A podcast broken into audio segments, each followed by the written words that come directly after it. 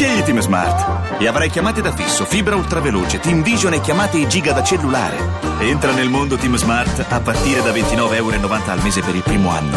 Offerta soggetta a vincoli e condizioni. Per info vieni nei negozi Team o chiama il 187. Pezzi da 90. Adesso apriamo su questo Cineclub e come sempre io vi leggo la scheda che trovo nel dizionario del cinema di mm, Mereghetti. Mediterraneo, Italia 1991, Gabriele Salvatore, con Diego Batantuono, Claudio Bigagli, Giuseppe Cederna, Claudio Bisio, Gigio Alberti, Vanna Barba, Ugo Conti, Memo Dini e Vasco Mirandola, Irene Grazioli. Nel 1941 una pattuglia dell'esercito italiano viene spedita in un'isola del Dodecaneso. Tagliati fuori dal mondo per tre anni, i soldati si dimenticano della guerra e familiarizzano con la gente del posto.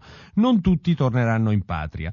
Capitolo conclusivo dopo Marrakesh Express e tournée della trilogia generazionale del regista, L'ambientazione negli anni 40 è una metafora per parlare ancora una volta dei sogni e delle speranze degli anni 70, in versione rigolo- rigorosamente maschile. Dedicando il film a tutti quelli che fuggono, Salvatore vuole essere un elogio della ribellione, ma le gesta dei suoi soldatini pacifisti e spinellati assomigliano troppo a quelle di un gruppo di italiani cacciaroni in vacanza per essere esemplari. Gradevole, ammiccante ed esile come tutti i film di Salvatore.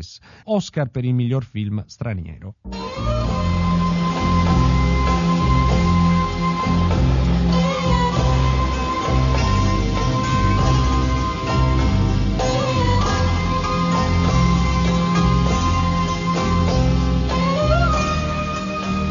mandando in missione a Meghisti, un'isola sperduta dell'Egeo, la più piccola, la più lontana.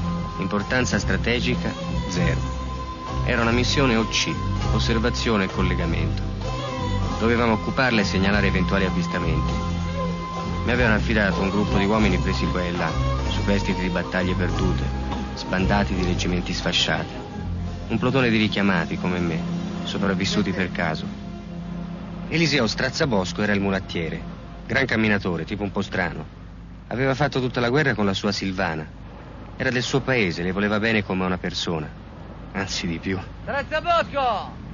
Dolce l'uva, eh? Viaggio di nozze in nave, isola dell'Egeo. Mi sa che stasera... eh? Fai finta che non hai sentito niente. Non diamogli soddisfazione. C'erano i fratelli Munaron, libero e felice. Due bravi ragazzi, due montanari che non avevano mai visto il mare. E poi c'erano lo russo e Colasanti. Che niente, vero? Lo russo aveva fatto la campagna d'Africa e si era guadagnato i gradi di sergente maggiore. Chissà cosa sarebbe diventato finita la guerra. Colasanti era il macchinista e viveva all'ombra del sergente, praticamente in simbiosi. Poi c'era Corrado Noventa, il disertore. Era già scappato varie volte. Voleva tornare a casa perché sua moglie aspettava un bambino. L'ultima volta l'avevano beccato al confine tra Albania e Jugoslavia, mentre tentava di tornare in Italia a piedi. Il mio attendente si chiamava Antonio Farina. Si era molto affezionato a me, sempre pronto ad ogni ordine. A volte preveniva anche i miei pensieri. Quanto manca, signor tenente? Poco.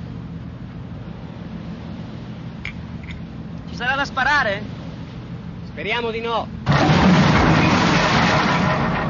Avevamo tutti più o meno quell'età in cui non hai ancora deciso se mettere su famiglia o perderti per il mondo. Signor Tenente, quanto tempo ci dobbiamo rimanere qui? Quattro mesi. Minchia!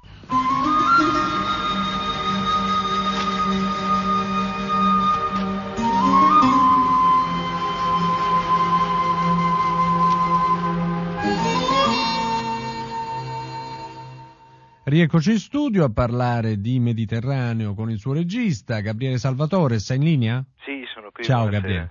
Che sarà incazzatissimo, ci aggiungo una parolaccia anch'io, perché appunto ho letto, abbiamo fatto, eh, ti, ti, voglio dire, abbiamo fatto un montaggio molto stringato, sai, radiofonico, quindi non avrai riconosciuto proprio, come dire, le, le cadenze del tuo film e poi nello stesso tempo ti ho letto questa scheda non proprio benevola di Mereghetti. Mi spieghi perché secondo te quando un film italiano prende l'Oscar poi tutti quanti storcono il naso e tirano frecciatine?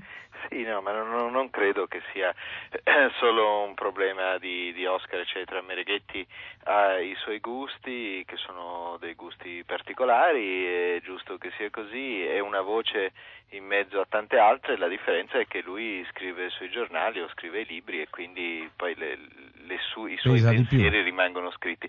Però ci sono anche eh, molte persone che hanno visto il film e che la pensano in maniera differente, quindi voglio dire va bene così. In più, eh, giustamente, come dicevi, eh, un film che vince, che vince l'Oscar si attira più attenzione, ci si aspetta eh, che all'improvviso il regista che l'ha fatto sia diventato molto più bravo, ma in realtà non è che se ti danno un premio diventi più bravo. Sì, poi più bravo in che, dal momento che ancora non hai fatto il film successivo, quindi... Beh, vabbè, insomma, hai notato una differenza tra eh, le reazioni quando uscì il film? Io mi ricordo che piacque Sì. proprio in larga parte a tutti quanti, poi dopo l'Oscar nacquero i primi distinguo, almeno io ho questa- questo ricordo. Sì, sì, sì, è più o meno così, ma sai, noi in Italia non, eh, non siamo abituati a considerare i- chi vince qualcosa, chi è conosciuto all'estero, eh, non siamo abituati a considerarlo veramente valido, cioè in realtà ehm, in se tu vedi in Francia, in Inghilterra, non ne parliamo negli Stati Uniti, appena hanno qualcuno che si fa eh, conoscere fuori lo portano in palma di mano, noi abbiamo un po' questo atteggiamento qui e infatti poi certi risultati si vedono, ma io non mi lamento, il film magari non è neanche poi così bello, voglio dire l'Oscar forse lo meritava anche qualcun altro. Sì, infatti, invece ecco, voglio meritava- ricordare a tuo onore che tu avevi dei- degli agguerriti concorrenti, Certo. tra questi c'era Gian Gimò Certo. eh, con Lanterne Rosse all'indomani dell'Oscar tu dicesti, se non sbaglio, eh, se fosse toccato a me votare io avrei votato Lanterne Rosse. Sì, sì, lo confermo, è un film eh, molto bello, eh, forse più bello di Mediterraneo e semplicemente eh, gli americani hanno preferito Mediterraneo, ma è un problema degli americani, non è un problema di Gianni Mu e di Lanterne Rosse che rimane un bellissimo film. Senti, torniamo al film, eh, un po' alla genesi del film e anche adesso tutti quanti ascoltavamo questa voce fuori campo di Bigagli che racconta un po' questa- que- questo piccolo esercito un po' scalcinato. Questa voce fuori campo, per esempio, l'hai già pensata prima di fare il film o è stata una cosa successiva? No, no, era, era già scritta da, da Enzo Monteleone che poi ha scritto la sceneggiatura del film, Eh, era una cosa che c'era, era tra l'altro ne abbiamo parlato molto perché è una voce fuori campo che c'è all'inizio e poi invece nel film, eh, nel film non c'è più, eh, ma ci serviva questa, questa voce eh, del tenente per far capire poi che eh, in genere è il protagonista che racconta la storia, invece qui è un gruppo di persone, ci- eh, i, protagonisti è è un gruppo e quindi ci servivano queste brevi note per far capire in fretta che tipo di personaggi eh, avremmo, avremmo raccontato. Ehm, E poi l'avete abbandonata, sì, dicevi. l'abbiamo abbandonata. La voce fuori campo è una cosa che amo molto nel cinema, bisogna usarla con discrezione, in genere non deve essere eh, qualcosa che sostituisce le emozioni o che racconta la storia, Eh, non, deve, non deve dare informazioni, tutto deve essere ben chiaro nel- già nel racconto per immagini, ma se la voce fuori campo è usata per rilanciare le emozioni o per eh, divagare su qualcos'altro, ecco, può essere molto bella, ci sono dei film bellissimi con le voci fuori campo. sì. Senti, si parla sempre anche di questa trilogia, no? Marrakesh Express, Tournée e un Mediterraneo. po' casuale. Devo Ecco, dire. appunto, siccome tutti ne parlano proprio come una cosa stabilita, è una trilogia, ma è veramente una trilogia, No, Gabriele? direi, direi di no, è, è una- questa è un'altra cosa un po' eh, tipica de- del giornalismo e dei giornalisti, ogni tanto salta fuori un'etichetta che funziona e allora poi quella rimane attaccata. Mm, No, in realtà è- è- forse devo aver detto da qualche parte, in qualche posto, in qualche tempo, Eh. che eh, questi film potevano considerarsi come una trilogia, ma non è niente di eh, premeditato. In realtà sono tre film che abbiamo girato in meno di in poco più di due anni, entro- quindi eh, in brevissimo rapporto l'uno con l'altro. Anche con gli stessi tempo. attori, però insomma sono esatto, tre beh. film diversi, me lo me lo- Esattamente, come giustamente dici, molti degli attori si ritrovano, passano da un film all'altro. Questo ehm, ha fatto mm, insomma diciamo ha, ha fatto pensare a, una- a un progetto, ma in realtà non c'era nessun progetto. È vero che tutti e tre i film parlano di tre aspetti o di più aspetti che riguardano un pochino la generazione a cui appartengo e, e certi problemi che la mia generazione ha affrontato. Sì. Senti Gabriele, è, è ovvio che te lo domandi, com'è stata quella notte? Com'è stata la premiazione? Che tipo di emozioni hai vissuto?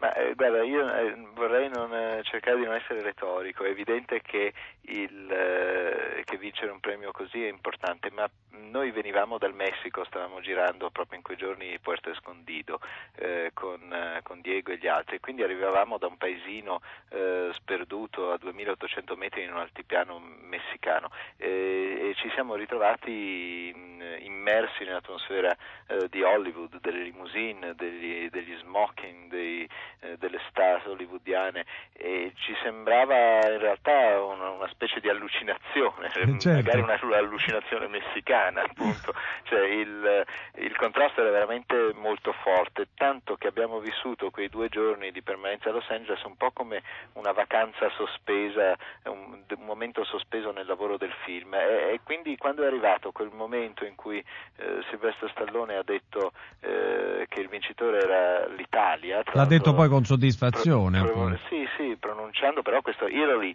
in maniera per me incomprensibile, ero convinto fosse il titolo di un altro film che non sapevo era in concorso, che aveva vinto, non avevo neanche capito che fossimo noi i vincitori e, e poi tutto si è svolto in una strana atmosfera sospesa, senza, devo dire, particolarmente, eh, senza essere particolarmente emozionati.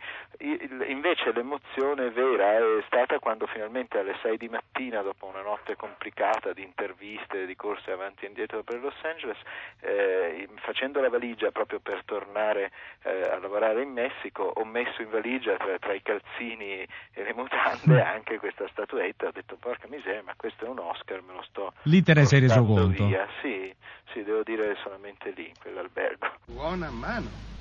Pezzi da 90. Sono solo un dilettante. È che questo signore mi ricorda l'immagine d'Omero che c'era sui libri di scuola. Ah.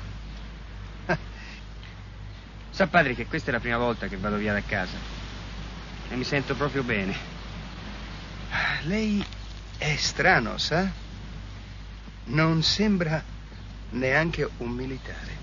Solo di complemento, mi hanno richiamato. Da borghese insegno al ginnasio. Dascalo sto gimnasio. Giusto, no? Oh, giusto, giusto. La Grecia l'ho studiata sui libri.